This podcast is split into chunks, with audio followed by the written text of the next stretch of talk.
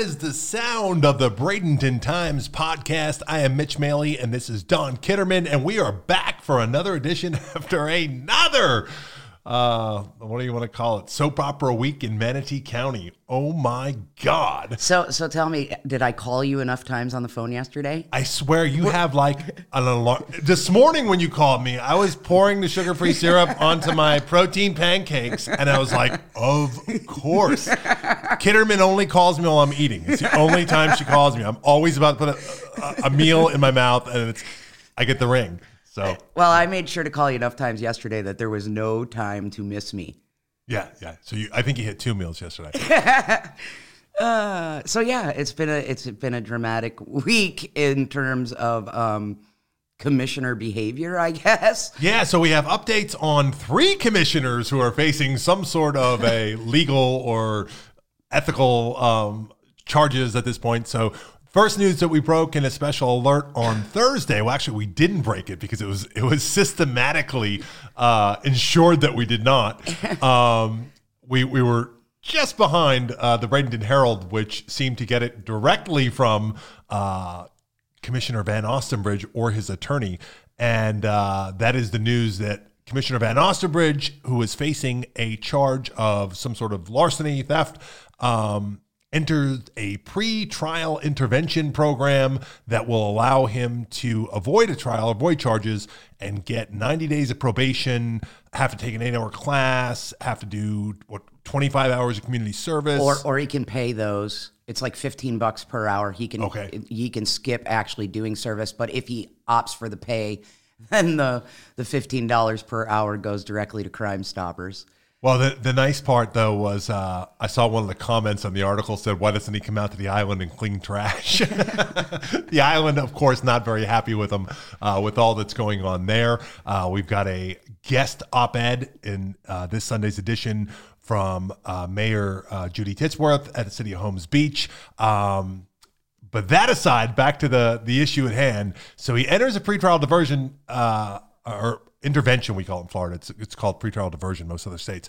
Um, but a little bit like uh, shady the way this is sort of played out. So let's go back. You, I know that. So to fill you guys in, we had been planning on reporting, we had it on very good authority that the commissioner was going to be charged uh, shortly before Christmas, to the point where, because we were coming down to our Christmas schedule and we were, you know, unlimited man hours, we actually had started to draft up the article from the information that we were given so that we could, you know, go with it when it came out. Uh, and then it got really quiet. And then it seemed like, well, maybe it's getting too close to the holiday and they're giving him some sort of professional courtesy as a, as a public official and they're not going to arrest him right before Christmas or New Year's. And then nothing happened and then crickets. And now we hear this. But you've got the the the sort of inside track on this that uh, really demonstrates how oddly it played out. So why don't you give us like a a, a recap from your perspective? Yeah, it is odd. And, you know, let me start by saying it is assumed by some folks, I guess, that, um, you know, there's only so many sources of information. But I think it's important to remember that one, you know, for every government entity that's out there, there's thousands of employees who may or may not know and may mention it to a husband who messages it to a coworker, you know. And when you have something like a commissioner being in trouble, for stealing a bougainvillea from one of their own constituents, people are going to talk. And so, back, as you said, back in mid December, I was hearing from multiple different sources who claimed to have it from different reasons. They knew for sure that the state's attorney's office had come to a conclusion that yeah he can he stole this plant and we're going to have to you know press charges for that. Um, I began submitting public record requests based on that because though they were telling me, and I believe that it was probably true based on how they were telling me they knew, I had no proof. Sure. Um, so I began submitting public records requests. I, uh, you know, heard repeatedly, sorry, there's no information at this time. There's nothing we can confirm or release. The only thing that was being confirmed to me was there was an investigation. It had been moved from the Bradenton Police Department over to the state's attorney's office. Um, and so, like you said, you know, we waited through uh, Christmas, we waited through New Year's, uh, the end of the month. I finally actually reached out to the victim and just said, Hey, touching base, have you heard anything? Because I've not, and I'm receiving this information from sources. We chatted a little bit. Um, and it was more basically a no, I can't confirm anything for you either. I have no paperwork.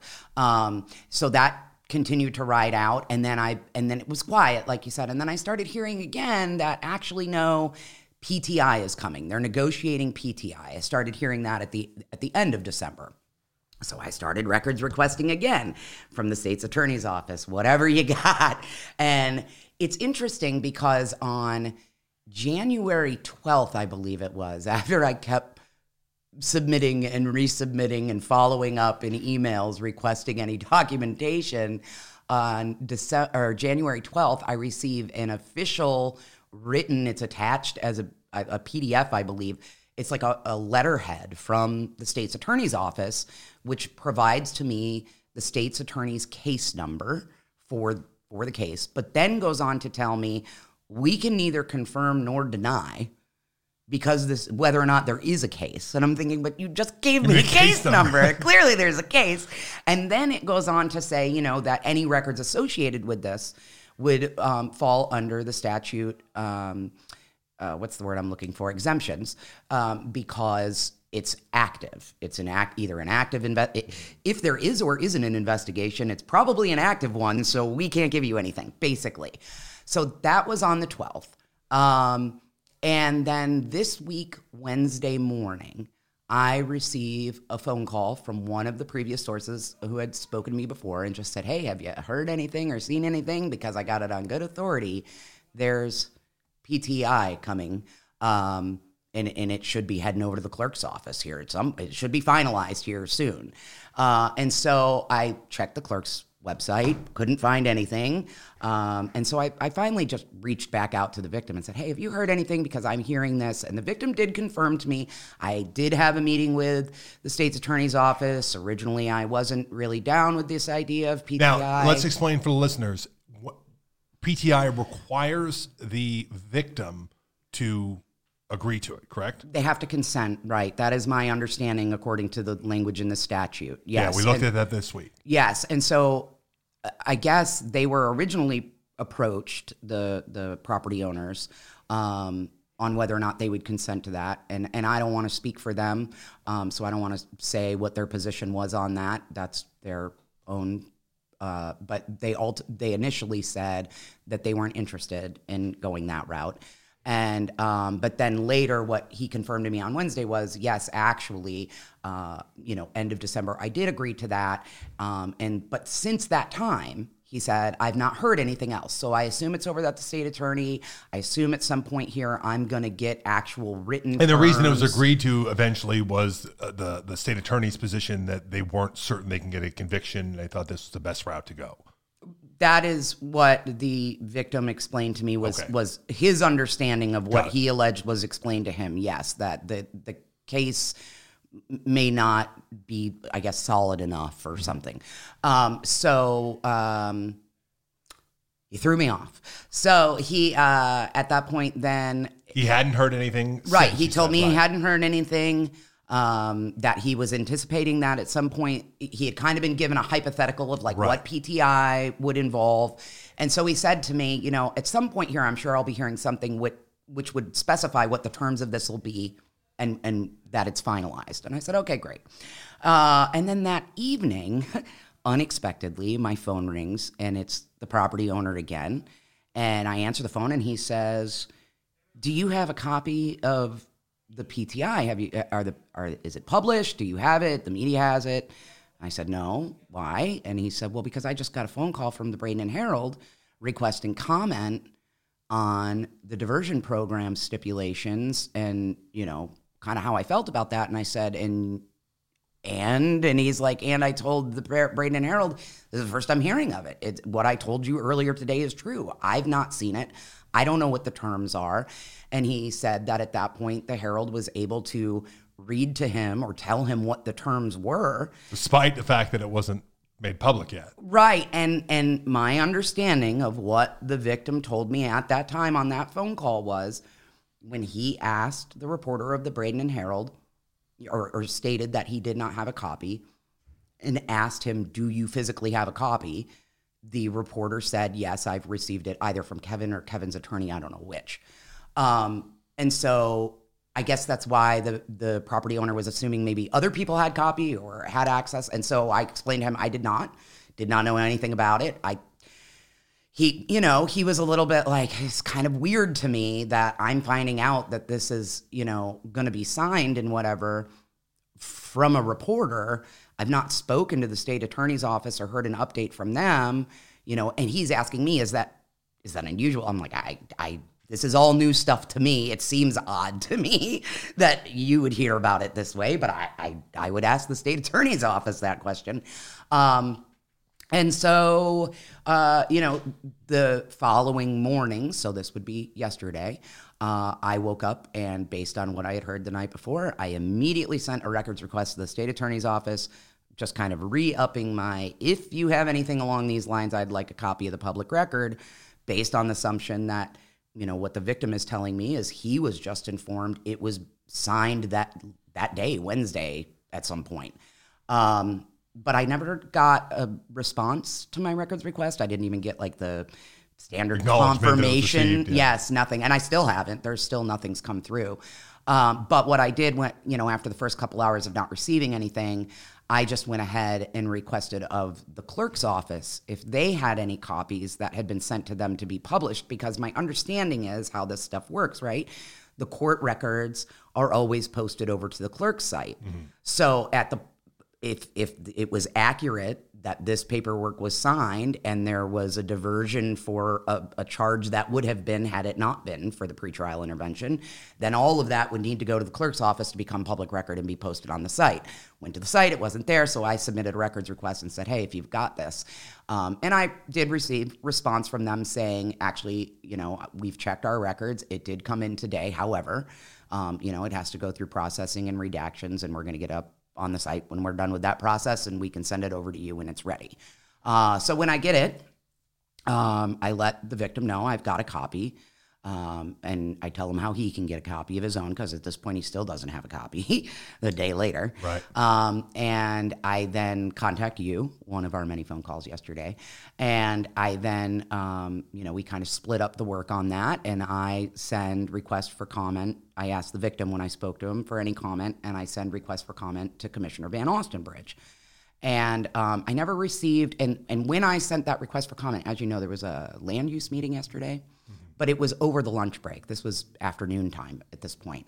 And they were on lunch, so I went ahead and I sent it via text thinking that might be the best way being that they're on yeah, lunch. Sure. And but I also sent it via email and I got no response.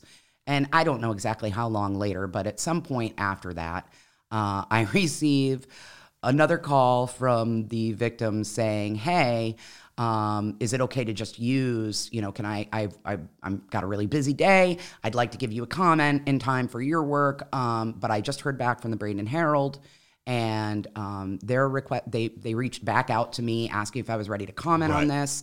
And um, can I just give you essentially the same as I told them? Is that okay? I'm like, of course that's okay. And, uh, and then I paused for a minute. I said, just out of curiosity, did I understand you right to say that the Bradenton Herald reached out to you to ask if you were ready to comment? And he said, Yeah.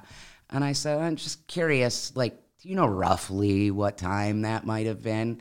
And he's like, Yeah, it's about uh, I don't know, 1.30. Mm-hmm. Well, it was about 1.20 when I texted Commissioner Van Ostenbridge to request comment, to which he never responded right. to, despite not being in the middle of a meeting.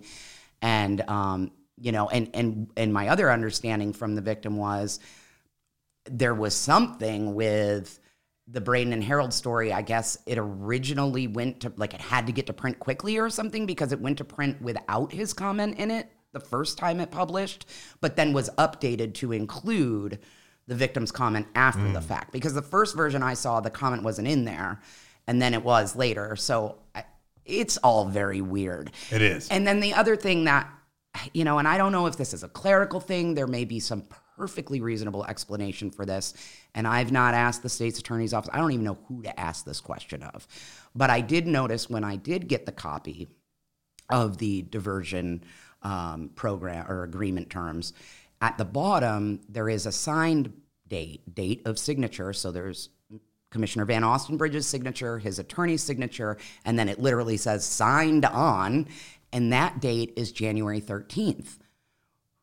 Well, that's over a week ago. That's the day following that I got the form letter from the state's attorney's office telling me we can either confirm nor deny or, you know. So typically with with other entities as you know, listeners may not know this. Oftentimes, if I submit a record request for something and that document is not ready then or they know it's pending or it needs to finish some sort of you know process before it can be released. Generally if the first response is we can't give that to you at this time when it becomes available it kind of gets moved into the queue and they will update you. I mean sometimes you have to follow Right, up and keep asking but as much as i had been badgering they knew that i knew it, yeah. something was coming related to this. Um, and i think more than anything what was really pushing me to keep following up on it as i'm sure you've seen everywhere uh, when our articles are posted on social media uh, totally unrelated to anything about this or uh, you know on our on our bradenton times website on our reporting. You'll always see these random comments going hey whatever became of the situation with blah blah blah you know with, with Van Ostenbridge and the plant or with the, and so I knew at least there was some percentage of the public out there who want it, and I think, I think, uh, you know, kind of coming on the heels of how some people were upset how things played out with Commissioner George Kruse and the Mm-hmm. DUI not DUI situation.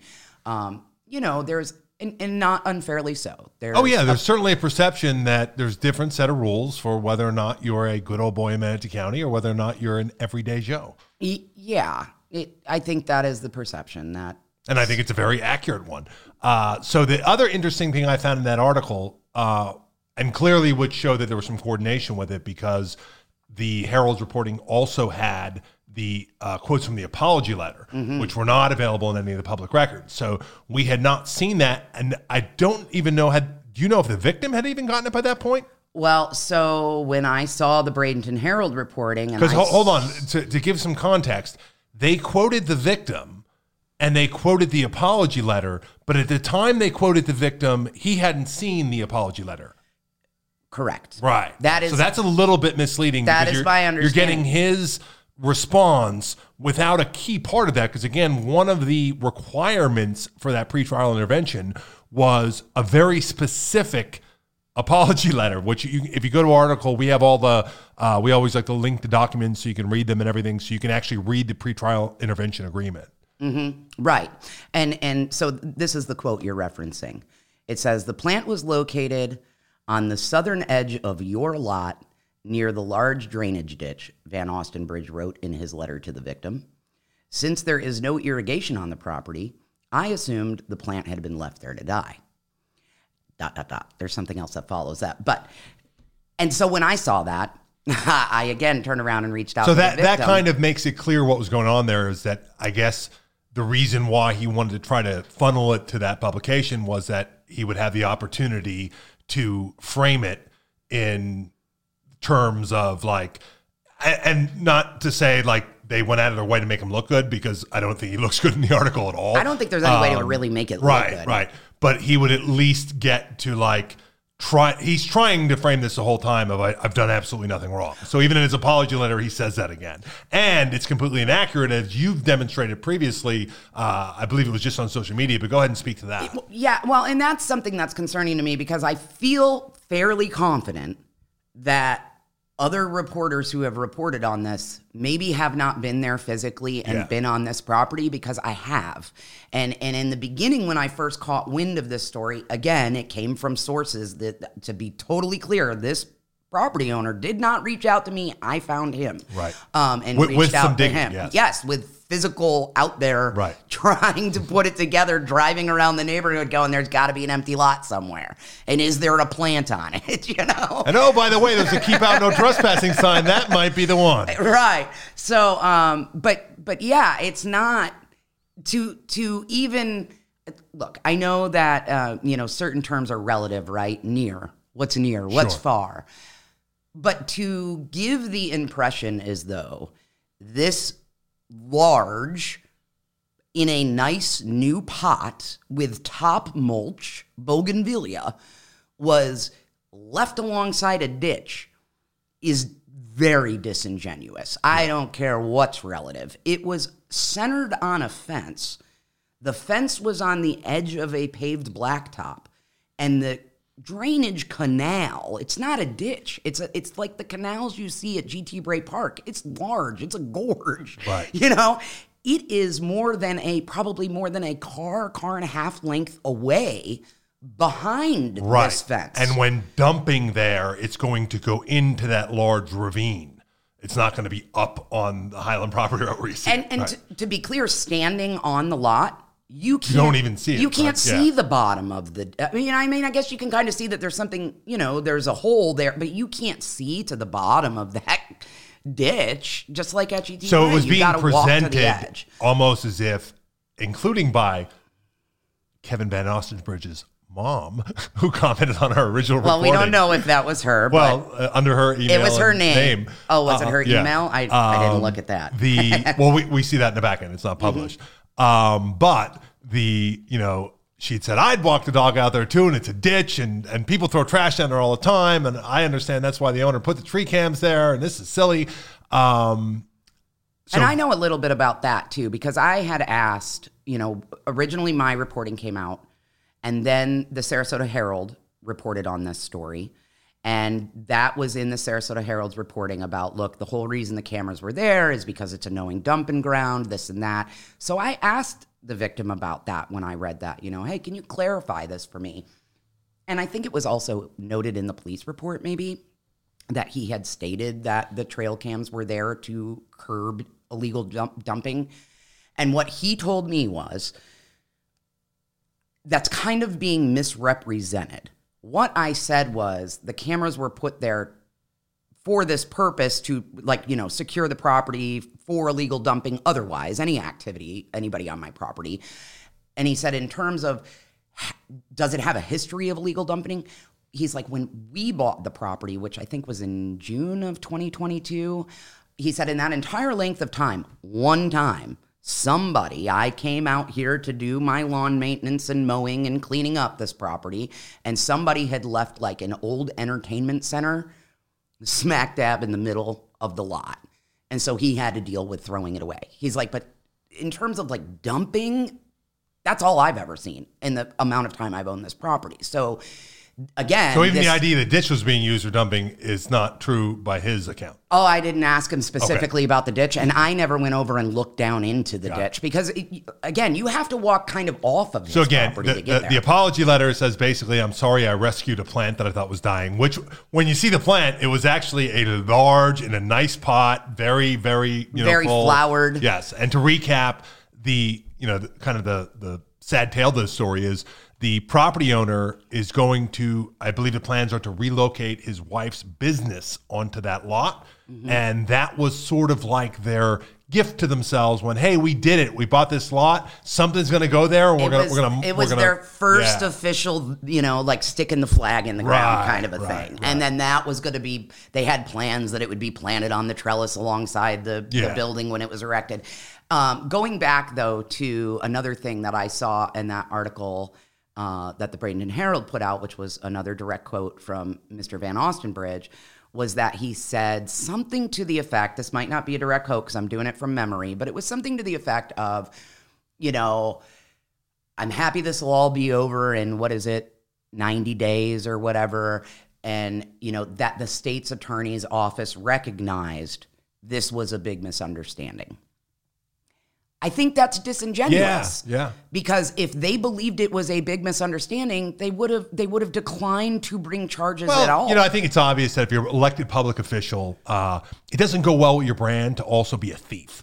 And Yeah. when you get caught being a thief, and especially when you're somebody who's as you know good at just like obstinately defying reality as some of these people up there uh, in our county government are, uh, you know, your only real choice is just to deny the reality. And you know, there, there's there's something just a special brand of that when you could be like, "Yep, I'm on tape. I'm kicking the cone out of the way. I'm going right, but you can see my headlight illuminating the keep out no trespassing sign." Uh, but nope, I didn't steal it. Didn't steal it. Didn't steal it. You didn't see what you thought you saw.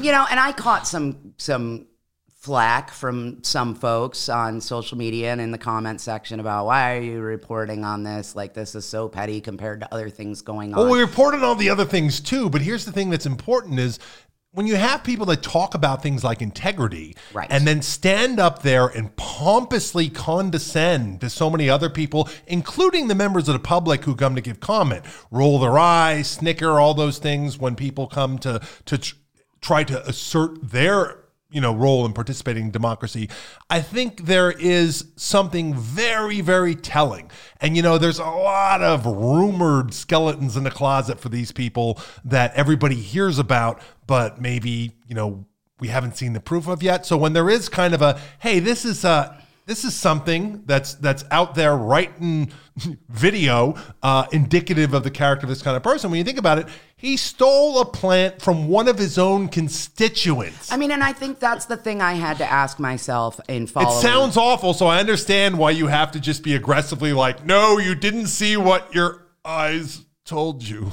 And and this is what I had to ask myself in following the story and why I physically why I physically drove to that location um, was because I wanted to know and see for myself. And then I asked myself, standing out there, would I reasonably see anything on this property over here and think to myself, I would like to have that thing? Would I think it was appropriate? You know, what would my moral compass tell me? And I think, again, what you said about those videos kind of show that if it was just merely I'm rescuing this wayward, neglected plant I thought was being tossed away, why didn't you take it the first time you were there? Right. Or the second time you were there? What, like, why did you come back at the dead of night to drive Why off with it it seem like, like, you're casing the property before like you, a yeah. like a bandit, you know? It's just Yeah. kind of crazy. But one last thing to to clarify and circle back on because you had asked um, about the victim having co- had they received copy of the apology letter. When I saw that quote in the Bradenton Herald, I did immediately reach back out and said, "Have you have you read the reporting? Um, do did you receive the apology letter?" Um, and they said, "No, I I've not seen, heard, gotten it." I said, "Well, it looks like either the Bradenton Herald has it or has been dictated parts of what it contains."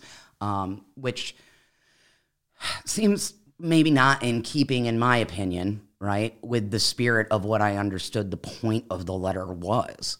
It wasn't to put your messaging out to the press, it was to take ownership for what you've done and apologize for it. So, Yeah, that doesn't seem like it's in his character. So as much as he likes to pompously sit up there as the chair of the Manatee County Commission, you know, this, this sort of uh, this sort of blends more of the brand of the you know part-time tour guide, former GT Bray employee, failed realtor reality of his uh, resume before uh, Carlos Beruff bought him a seat on the county commission so that he could become his personal puppet. Um, but there we go. Kevin Van Ostenbridge, pretrial intervention to uh, take 90 days probation for stealing a plant. Hey. Way to go, Kevin. got another question for you. What's that? Isn't probation a de- like within a division of, within a department within Manatee County government? Does this mean No. Kevin will be reporting to? No, it's not underneath. Uh, I Are you sure uh, about I, no, I believe it's under the sheriff's department, but we can look into it. But I believe I don't believe it is. Or I I think it's under the state's attorney or the sheriff's. I don't believe the constitutional officer for it is the commission. Hmm. Interesting. I thought that maybe he would be reporting to somebody within man. I, I thought it was maybe in the Department of Veteran and and what is it where jail medical would be. I don't Because know. the We- probation office. We can look into it. I, I- it doesn't matter necessarily if the office is in there. I don't know that that's the hierarchy of uh, administration, though. I see.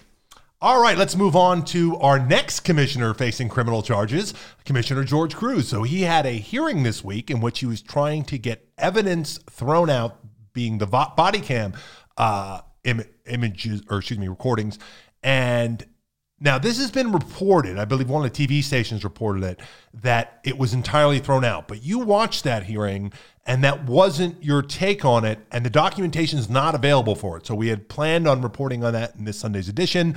Um, we'll probably have that midweek recap uh, Friday at the latest.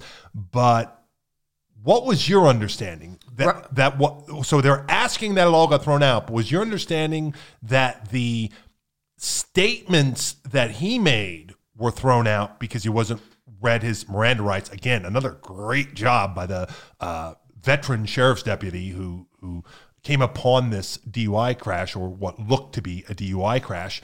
Um, what was your impression? Was it the whole video or was it just the statements that he made? So the reporting you're referencing says that all of the audio of the video has been um, dismissed, but that the video itself can be shown.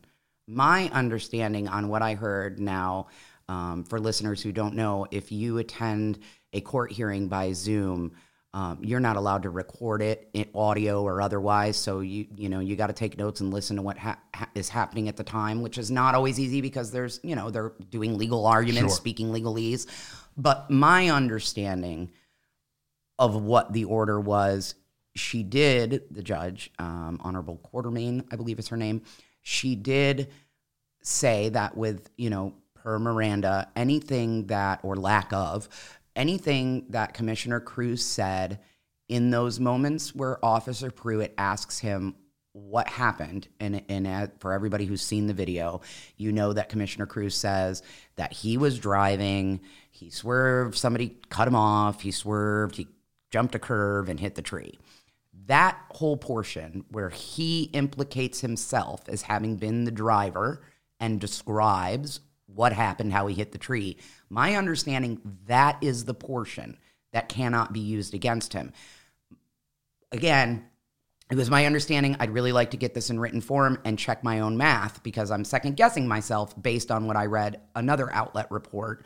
Maybe I'm wrong, but I understood her to say that everything else audio wise in there would not be subject to, you know, the part of telling the uh, suspect anything you say can and will be used against you in a court of law, right? So he wasn't given that notice that what he was saying was going to be used against him because he wasn't technically under investigation for crime. And as we hear later in the audio, you hear Pruitt tell his wife, Look, I know he's drunk uh, or something.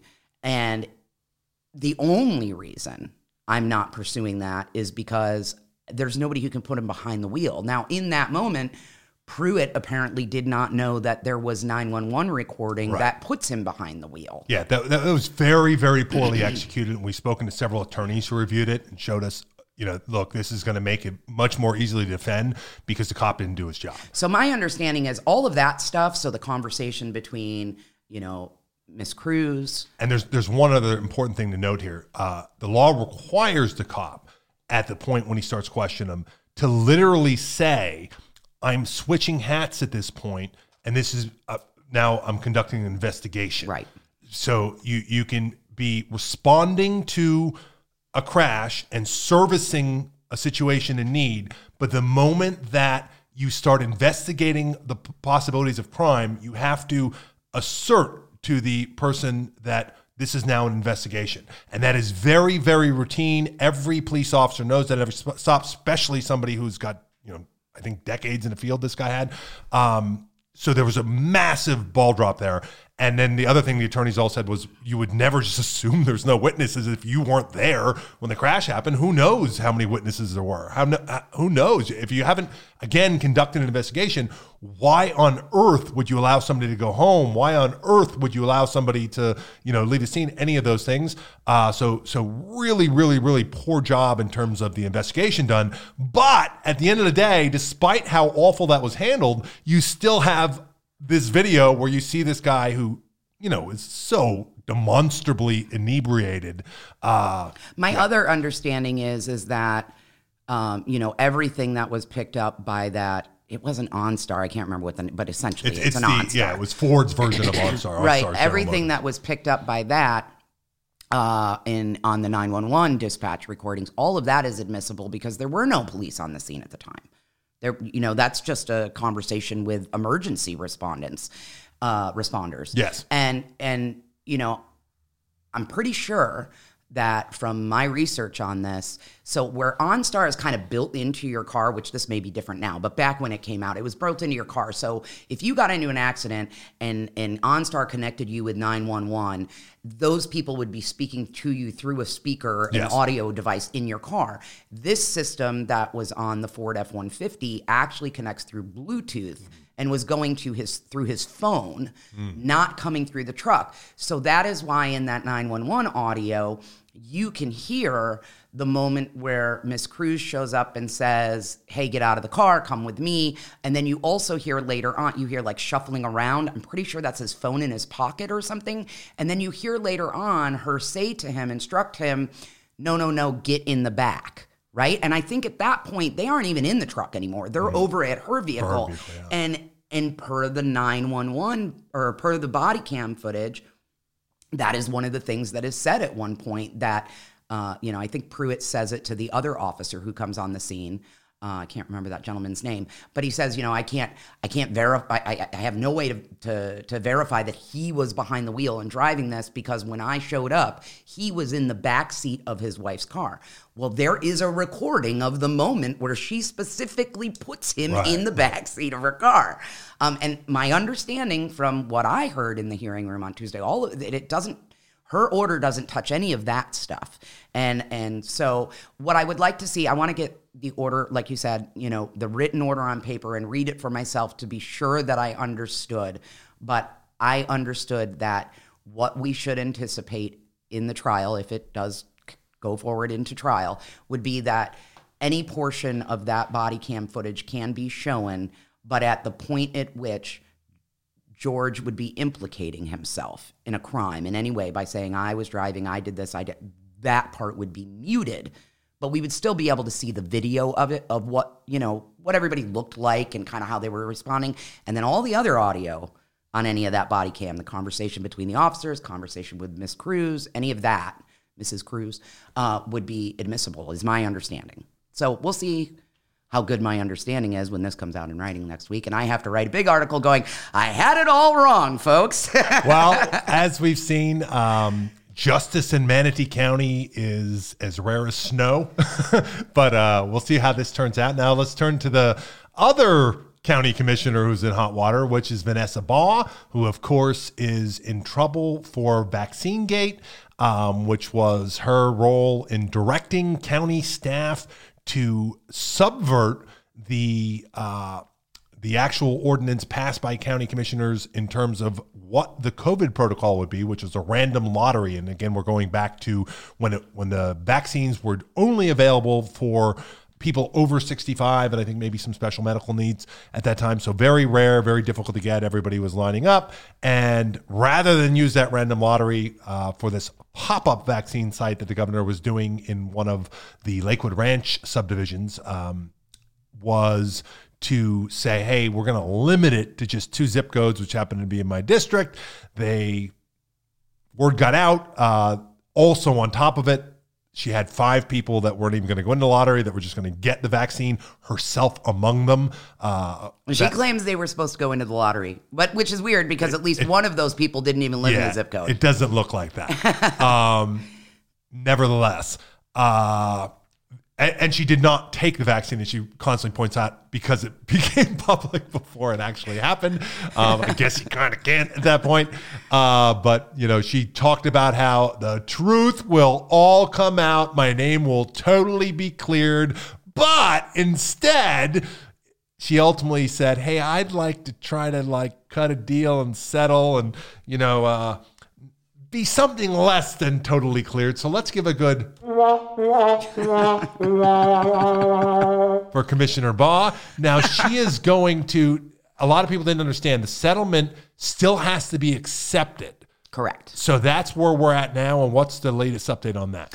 So that hearing, that uh, ethics commission hearing, where sh- her case is on the agenda for that vote. So the commission will be voting uh, whether or not they agree to this settlement. So just because the state advocate agreed to the terms does not mean that it's a done deal on the other end. It could be, but it might not be. And, and one interesting case with that would be Superintendent Cynthia Saunders from Manatee County Public Schools had uh, one rejected with prejudice from the commission when she I did tried. not know that. Yeah, yeah, we had full reporting on that. I think we linked to it in one of the stories, but that was one in which, with the grade inflation scandal, so she ultimately had to uh, face a much stiffer penalty than she had offered and what the advocate had agreed to. They took it to the commission, and it was harshly rejected with some very, very um, stiff terminology, which is not uh, not really common. Like the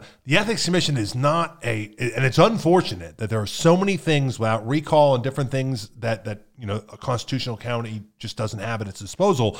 It's unfortunate that too often public officials act in a horrendous manner, and if they're a Republican, they're not going to be removed by the Republican governor in almost any circumstance we've seen uh, through multiple Republican governors now. Um, the only recourse to the citizenry is to file a complaint with the ethics commission. And the ethics commission isn't really a great vehicle for that. It's not really set up to be the oversight of all public officials. And you know uh, they tend to be a little understanding toward public officials. And so to have that happen and even escalate as far as it is you genuinely have to do something pretty objectionable. Uh, I really think this qualifies, and um, they they very well could. So I, I Well, and we published the um, the probable cause hearing and the discussion around this issue uh, with the ethics commission. I can't remember Yes, when that exactly. And yes. if and anybody who wants to go back and listen to that, uh, you should be able to just use the search bar on the Mm-hmm. website and type in probable cause Baugh. It should come up. Um, but the audio is there, and if you listen to that discussion, I mean it. It's it's a pretty good discussion. There Yeah. Mm-hmm. were there were very good points raised on both sides, you know, um, which it- you come away with a pretty good understanding, I felt like, of why they voted that there was probable cause that she violated ethics. You know, they're, they're, it's not vague um, where they were coming from or how they reached that decision. So it will be interesting, and and I'm, and that's a great point that you're making. I was unaware of of that those specifics with um, Superintendent Saunders and a settlement that she had, but that is true that the Ethics Commission will have multiple, uh, like they could they could uh, say no it should there should be more severe penalties they could say no we don't agree to this settlement at all. And in fact we want it to go to trial because we actually want to hear you know what you had said about commissioner baugh. The truth will all come out. They may want to say actually we want to hear from everybody. We want to know as much as we can know about what exactly happened here. Um, and in fact that is what their determination was and i can't remember the gentleman's name. There was a wasn't it a he's retired now. Uh, was he a senator or something? Probably shouldn't even be speaking to this because I cannot think of the gentleman's name at this point. But he had gotten in trouble. There were ethics complaint filed for inappropriate uh, behavior of a sexual nature. Um, he also oh yeah, Jack Latvala. Yes, and he also ended up with a settlement agreement with this. I think actually it was the same exact advocate that Vanessa Baugh has. Um, but when he went back before the commission, they said, "Mm, "No, dice. We believe there's probable cause here, and we would like to see this go to a trial. So go back to the drawing board." And I, so I don't know if that would it be called a trial or a hearing. I mean, there's witnesses and everything. Right, but So- I, yeah, I'm, I'm thinking it might still be called a hearing. Yeah, but because it's not a criminal. Conducted kind of like a trial. Right. Um, so yeah, a lot, lot to go on there. But to wrap things up here, we've just spent 45 minutes recapping three of your seven county commissioners who are in hot water for really bad behavior. You know, somebody said in the comments, I don't know if you noticed, I don't even remember what story, it might have been on the, the Van Ostenbridge report, but somebody said in the comments, well, three out of seven. I mean, it's not a majority. Yeah. So uh, not looking great in Manatee County. And when you look at, you know, we had a lot of commentary on the work session from Tuesday. And when you look at all these things that uh, aren't getting done, um, or, or getting done at the last minute, and maybe getting done with very little commissioner input, and maybe a lot of machinations behind the scenes from the new uh, administration. This is kind of why when you end up with stooges in place, when you end up with bought and paid for, you know, puppetry boards that special interests just flood the box with money and then close off part of the uh, elect electorate and say you're not going to have a voice in this representation, this is what you wind up with. And when you have, you know, too much voter apathy, I know that I'm not I'm not speaking to those people because if you're listening, you're not among them. But this is this is where we're at in Manatee County. Hey, uh, real quick before we go, too, I wanted to tell you I don't know if you're aware of this, but the next meeting agenda has posted actually. It was supposed to be a January 24th meeting. It's been pushed to January 31st, but that meeting agenda has both items the Confederate monument for vote. And the Petland, correct? Correct. Yeah. So that's January 31st, mark it in your calendar. Petland and the Confederate Monument, which we've been covering closely, both of those issues. Uh, in my column, you know, beware of weapons of mass distraction. Uh, it's unfortunate because I know that there are so many people passionate about both of these issues, but this is sort of the tactic from my perspective is that we're going to bring up red meat. We're going to bring up some bread and circus and we're going to get everybody just fighting back and forth on this. And then you're not going to see what we're pushing in and out the back door while no one's seeing. So pay very close attention to consent agendas right now. Pay very close attention to issues that get little to no discussion and go quickly to a vote because I really think this is uh, what the tactic being used is is let's let's sort of use this misdirection and you know wave the one hand and say don't look over here yeah. whatever you do so uh, you can count on the Bradenton Times to continue to make every effort. I got to tell you, we're, we're so overwhelmed right now. There are more stories than we could possibly cover. I wish we could be taking deeper dives into more issues and more. Uh, we appreciate all the news tips that we get. Um, we're trying to run down everything that we can, uh, but we're paper limited resources. To that end, if you can go ahead and and you know, go to our website and click on that subscribe, do a voluntary $7 a month subscription. You would be doing a lot to help us continue to bring you fact based news and analysis without an agenda. For Dawn Kitterman, I am Mitch Maley. This has been the Bradenton Times podcast, and we'll see you next week.